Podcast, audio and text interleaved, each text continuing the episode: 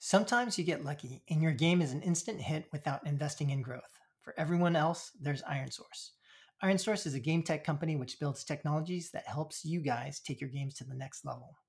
The company is developing the leading growth engine for mobile games, offering a robust monetization management platform and data driven user acquisition platform. What sets ironSource apart is their ability to close the monetization and marketing loop to help developers supercharge growth in a super efficient way. So, whether you're looking to drive revenue or to scale your audience smartly and ROI positively, ironSource is a perfect partner for you.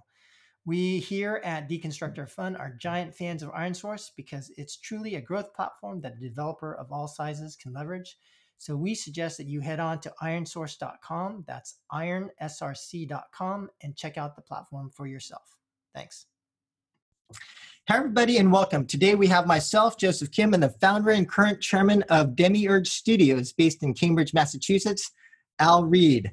Demiurge is most famous as a developer behind the hit mobile game Marvel Puzzle Quest. Welcome, Al. It's great to have you on. It's good to be here. Thanks for inviting me, Joe. yeah, and for those in our audience not already aware, Marvel Puzzle Quest was launched back in 2013 and has been going strong for over six years now, grossing over $100 million in life of product revenue. Demiurge has had a bit of a roller coaster history, and Al has successfully led the studio through both good and challenging times. So it was recently announced that Al acquired Demiurge, the studio he founded back from Sega recently. And so I wanted to take this rare opportunity to talk to Al about a lot of things, but one, the history of Demiurge, so the origin story, how it all started. Oh, Two, the story behind Marvel Puzzle Quest and what were the keys to success of that title. Three, selling Demiurge to Sega and now reacquiring the studio. Four, the biggest lessons learned over his career as an entrepreneur and as the head of a game studio. Fifth, what's next for Demiurge, Marvel Puzzle Quest, and for you personally, Al? And finally, Al, one of the things I remember from our time working together at Sega and Demiurge was, and I'm not even sure if you're going to remember this, but once you mentioned to me the importance of just sort of hanging on and that entrepreneurship always involves being sort of on the brink of survival. And in fact, you seem to allude to Demiurge having situations of that nature a few times. So it'd be great if we could explore that area, dig into that a bit, especially given the current time how do you deal with existential threats from the perspective of mindset and approach? And with so many people in our audience that may be dealing with whether it's layoffs or big impacts to their business and all the other stuff going on right now it would be great to get your thoughts on managing through these kinds of times. And i know you've got a lot of great experience in that area. So with all that said let's jump right in. I'd really love to start at the beginning in terms of the origin story so, who were you and how did Demiurge begin at the very beginning? Sure. So, um, uh, Demiurge was founded by myself and two college buddies, um, more or less right out of uh, right out of um, university at Carnegie Mellon. Uh, we we didn't end up raising any money um, in the ever, um, but but certainly not in the early days. Uh, and instead bootstrapped the business by um, looking for consulting work um, with with other companies. So um, we built a couple of. This was in the real arcade days. It was a long time ago. Um, so we built a couple of um, little um, sort of arcadey games that went up on Real Arcade, um, and actually ended up getting connected. We were, you know, being hobbyists that long ago. we were building mods for Unreal, and actually ended up getting hooked up with Epic and building some software for them and doing a bunch of documentation work for the Unreal Engine um, that sort of led to us um, establishing a reputation in the business as Unreal Engine experts, and um, we were able to build a really wonderful sort of work for hire services business on the back of that expertise. Now, during those early days, how did you guys actually get your first projects as kind of like recent college grads or you know as college students? With these kinds of projects? Uh, by hook or by crook. Um, I mean, we uh, we we did have some industry connections um, uh, as a result of our time at CMU, uh, and so you know the early real arcade contracts actually came as a result of that. And the other work, you know, at the time, Epic. This was like Epic was a pretty small organization, um, and uh, we were we were really heavily involved in the community of people that was building stuff for Unreal. So we got connected directly with them, uh, and they asked us to help. Awesome. So, kind of moving on to like the next, it seems like the next big thing that happened for you guys was Marvel Puzzle Quest, and so I, I remember hearing there were about 15 years between those two. so okay so so you guys were gradually building kind of doing yep. projects di- different projects kind of building up experience expertise building out your team mm-hmm. and then so in this case i guess 15 years later marvel puzzle quest and i remember hearing kind of the story but can you can you talk to us about that story so how did sure, marvel sure. puzzle quest originally take off yeah, so um, so shortly before Marvel Puzzle Quest, um, when the iPhone came out, us like many other studios sort of orchestrated um, a strategic move to try and get to learn how to build games for phones, which was you know required a whole bunch of new skills. Um, and so we found a couple partners, um, actually Glu Mobile um, uh, and another company that uh, is, uh, and some work with ngmoco, if you remember them. Yeah. Uh, and so we built a couple of um, premium apps actually, because this was before free to play in the West had really caught on and sort of figured out how to do mobile development. Uh, and Marvel Puzzle Quest um, was a partnership between us, um, the publisher, um, a little outfit um, that's based in Japan but has an office in Los Angeles called D3, uh, and Marvel uh, that that came about because D3 had a really great licensing business where they would build licensed product. Um, and the intent, actually, the Puzzle Quest brand goes back to the sort of Nintendo DS. I think there was a maybe an Xbox Arcade, Xbox One Arcade, like very early on disc version of Puzzle Quest. Um, and uh, so we were actually in the very beginning. We started out building it as a premium title, um, but oh, wow. but from the very very beginning, I think we were much more interested in getting involved in mobile free to play. This was Puzzle and Dragons had landed in the US around this time. Uh, and uh, we realized, I think, between that and Clash of Clans, which was also just landing, uh, that free to play was the sort of obvious place, sort of where the puck was going. Um, and so we worked with our publisher um, to pivot our focus away from console and PC and over to mobile, and in particular, mobile free to play. Um, and they were apprehensive but receptive to the change. Um, it turned out to be the right decision for everybody, of course, uh, and began focusing on building free to play. The, the thing that made MPQ work for us, some of it was right place, right time, but actually, I think more than anything, what we were doing was studying um, the card battlers in Japan, um, which were here. They were the feature phone games in Japan that were on smartphones here um, and trying to understand how they worked. And I think while other game developers, in particular traditional game developers, the console and PC world, were kind of looking down their noses at they didn't understand these games and they're like these are terrible. They're you know i don't even think they understood how they monetize i don't even know that they understood how much money they were making. We decided to learn them and realize that there what was what happened there was there was just a cultural gap and if you broke them down you could really understand gacha which wasn't a thing here um, in the in the West yet. Uh, and we decided to take those fundamental principles and apply them to um, to the this Puzzle Quest franchise and, and the Marvel franchise, um, and it worked. right, I, I, remember you... launch day actually. Uh, we did a like really small soft launch, um, but the budget was running out, so we had to go worldwide. Um, and I remember waking up. I think it went live on Thursday, and so Friday, people were playing. We had no idea what the numbers were going to be. I remember waking up Saturday morning, like running, like Christmas morning, running over to my computer, pulling up the analytics dashboard, which was primitive, but had the important numbers, and seeing our D1 retention and realizing, like, at that moment, uh, like, oh my gosh, it worked. uh, and sort of called all hands on deck at that point and immediately went into live operations mode um, as quickly as possible, which also wasn't a thing then. People weren't doing events and live operations at the time. So, right.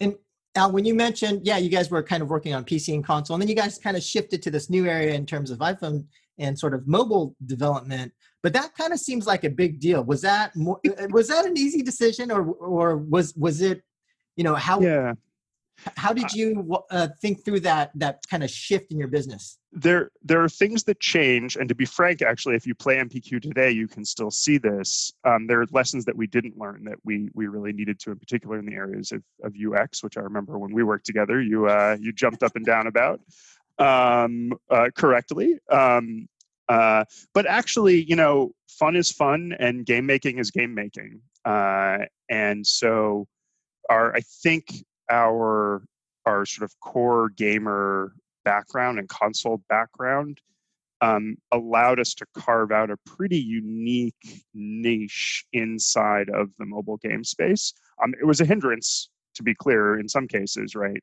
Because um, UX on console is not as important, and you know, very different than it is on mobile. Um, but I would say, like, if you look at if you're to think about how much overlap there is in the craft and art and science of game making between mobile and console, I, I think like 70, 80% of it is overlap. Um, and people people don't realize that that 20% is unbelievably important. It's the difference between success and failure on each of the platforms. Yeah. Um, but but the raw talent that you have to apply to it is not completely different. Got it. But just in terms of like for entrepreneurs out there that are looking at their business and they see this new opportunity, and in terms of that decision making oh, I framework see. or thought process, like how do you think? What advice would you give for them thinking about a new potential business opportunity? Oh, interesting. So I I think as a as a small developer, um, uh, like you you're going to be more nimble than the the big companies. So like stick your nose in every little new piece of technology, even if it's find a tiny little piece of work or like shave off one head to go tinker um, for a few months, um, because I think you. You, you can try and speculate which platforms are going to take off and which ones aren't. I think that's kind of a fool's game. Um, you're much better off sort of getting a little bit of expertise across the board so that when the opportunity to go big, as it did with MPQ, hits, you already have the experience under your belt so you can move a little bit faster um, and sort of when you're looking for partners you can you can articulate your expertise on those platforms. Got it. So you're kind of saying have a little bit of an experimental culture. So right. allocate oh, some resources huge. to new stuff and to your point the bigger guys likely won't be doing that and you can move a little bit faster into those yep. new areas. Absolutely. Yeah. Okay so kind of third uh, area i wanted to talk about is so you guys launched mpq back in 2013 then you sold Demiurge to Sega in 2016. And can you fill in the gaps for us and talk through maybe the motivation to like work with Sega and you know what, what was that time frame like between 2013 and 2016 between MPQ and Sega? Sure. So uh, when MPQ hit a little bit unexpectedly, and this was a little bit, we we had thankfully planned ahead. I think in the we we watched the Zyngas of the world on Facebook, who were sort of very very seriously architecting their engines for live operations. Um, that wasn't so much. It certainly wasn't the case in the West um, for mobile games. We'd sort of thankfully planned a little bit ahead there in terms of the architecture of the software and the architecture of the game itself. So we were we were somewhat ready, but I think we we immediately went into um, it was a scramble. Those those two years were all about taking this thing which had a like pretty good monetization engine and a pretty good um, retention engine, uh, and then desperately trying to feed the beast as quick as we could. Um, and so most of those those intervening years were spent. Um, well, the beginning of those intervening years was spent just like trying to find our footing in a in a it was the first game that we'd operated live and trying to figure that out. I think you know it, it actually we um we had in the sort of nine months leading up to the launch of mpq um, we'd had everybody at the office who was involved in product or ux or business um, read the lean startup. Uh, and so a lot of it was about sort of applying those principles and sort of understanding that we were not the arbiters of quality our customers were and the only way we were going to be able to deliver what they wanted to get them to stick around was by listening to them. And so we we had fortunately built you know analytics which was novel at the time.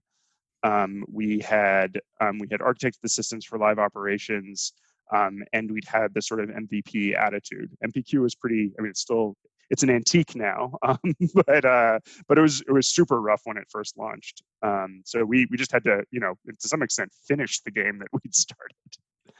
Um, once we got once things had stabilized, um, we began looking at how we were going to apply that model. Um, the the Match Three RPG engine that we had built, both from a technology standpoint and a design standpoint, to other games, um, and started looking to form partnerships with um, other publishers. And Sega was interested in a more serious partnership, uh, and one thing led to another, and we ended up being acquired. At at the time, if you had a successful mobile product and we were in the top 50 grossing, um, like the amount of inbound interest that generated was um, amazing. okay, great. And then between that time, so uh, you know, after the acquisition of Sega to this point today, you know, I, I, I know there's been a few things that ha- happened. You mm-hmm. kind of left to, and moved, and then you kind of came back and reacquired the studio. Can you fill us in terms of that gap? Yeah, sure. Um, so uh, the the beginning of the relationship with Sega was um, all about uh, trying to figure out how to take this um, this skill set in live operations and this match three RPG engine and apply it to things that Sega was Sega had in its um, cache of uh, of intellectual property. I guess right before that, we'd actually we had an original game in development um, that uh, we ended up launching Sega acquired the studio. We launched it uh, six months later. That was sort of MPQ, but an original IP. We very quickly learned original IP is not yeah, that. This was when UA budgets were going through the roof and licenses were dominating the app store, um, and we very it was just impossible to cut through the noise. Um, and so we sunset that game and began looking at how we were going to build games using using the Sega IP and our live ops expertise. Um, and so we collaborated on a number of things. I ended up um, deciding to take some time outside of video games personally. Um, uh, did a did a stint in automotive e-commerce, uh, a stint in um, uh, RegTech of all things. This is um, financial services regulatory technology. um, but uh, you know, Sega obviously is sort of strategically making some changes in the West um, and um, began looking for a way to place the studio with another partner. Um, coronavirus happened, and the other partners went away, and they called me up, and here we are. Great. And so it's it's been a really interesting history that you described. But looking back on all this in terms of the, the history, the successes and challenges, mm-hmm. what would you say are some of the biggest lessons that you've learned if you were to uh, think about let's let's say the top two to three lessons from your background in history with Demiurge and MPQ. Sure. Um, well, I think lessons one through five are talent is everything. um, uh, you know, this is a this is a talent driven business. Um, who you hire and and how effectively you get those people to collaborate is all that matters. It solves every other problem.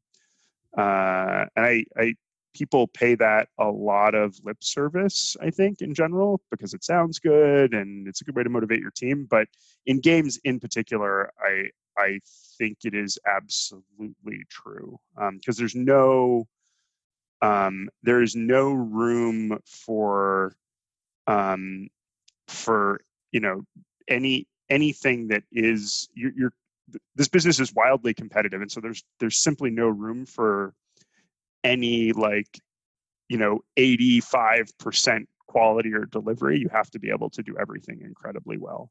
Um, and so i think the sort of other lessons fall out of talent. Um, uh, one of them is you know we're going to talk about we're going to talk about survival a little bit. I think some of that is as an independent studio uh, in particular an independent bootstrap studio uh, you need to architect your deals to be fair and sort of enable you to um, manage the business through times where publishers are, you know, looking to um, uh, scuttle external development.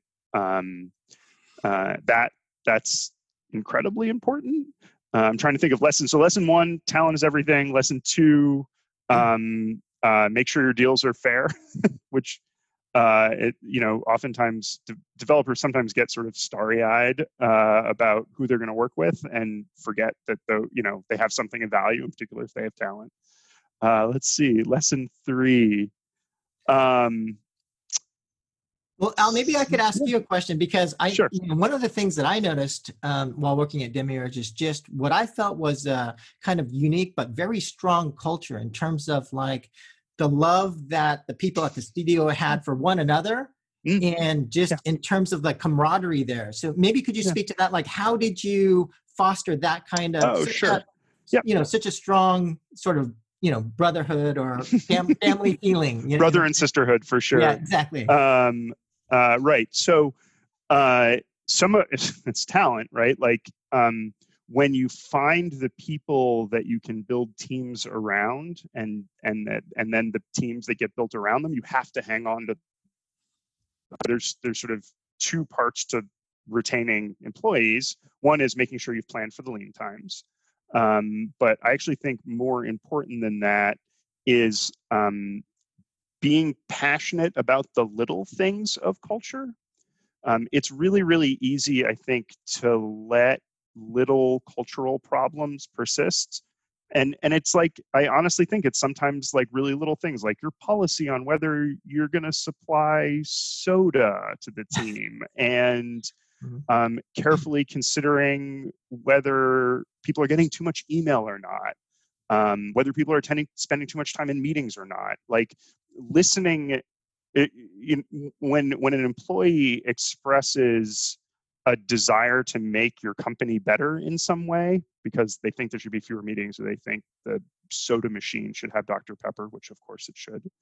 Um, uh, you have to you have to listen and respond to that, and and you know you do that a few times and you end up with this incredibly strong culture with where people are invested in the success of the company and it makes it very easy for the company to invest in the success of the people. Got it.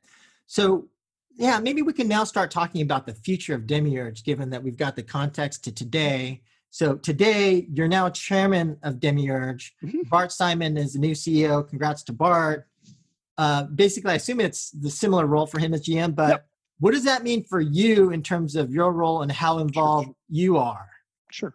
Um, so uh, Bart has been with Demiurge. I think it's got to be coming up on a decade now, uh, and uh, he um, he's been he was running the design department for a very long time. Um, and when I left Sega slash Demiurge, um, he was the obvious uh, the obvious choice to take over the reins of the studio. Um, and it has gone incredibly well. Um, and part of when you're sort of orchestrating a uh, a corporate restructuring as this was um, like if it ain't broke don't fix it and bart is like a phenomenal leader he's got a great uh, really keen eye for games and he's the kind of operator that you really want running a, a services business um, cares about the people understands understands games understands the mechanics of how they get made um, my role is um, is going to be helping Bart out where I can on the strategy side and on business development. Um, I'll probably do a bunch of recruiting too, uh, which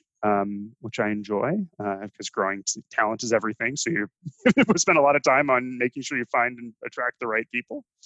Um, but that's that's the plan right now. I mean, to be honest, um, this all came together very very quickly, and so we're still figuring it out. Um, I mean, that's the nature of games to begin with. You're always building the airplane while you're flying it. Got it. And so, w- when you decided to reacquire Demiurge, uh, did you have a specific kind of neat strategy in mind in terms of what you're going to do? Uh, could you talk about that?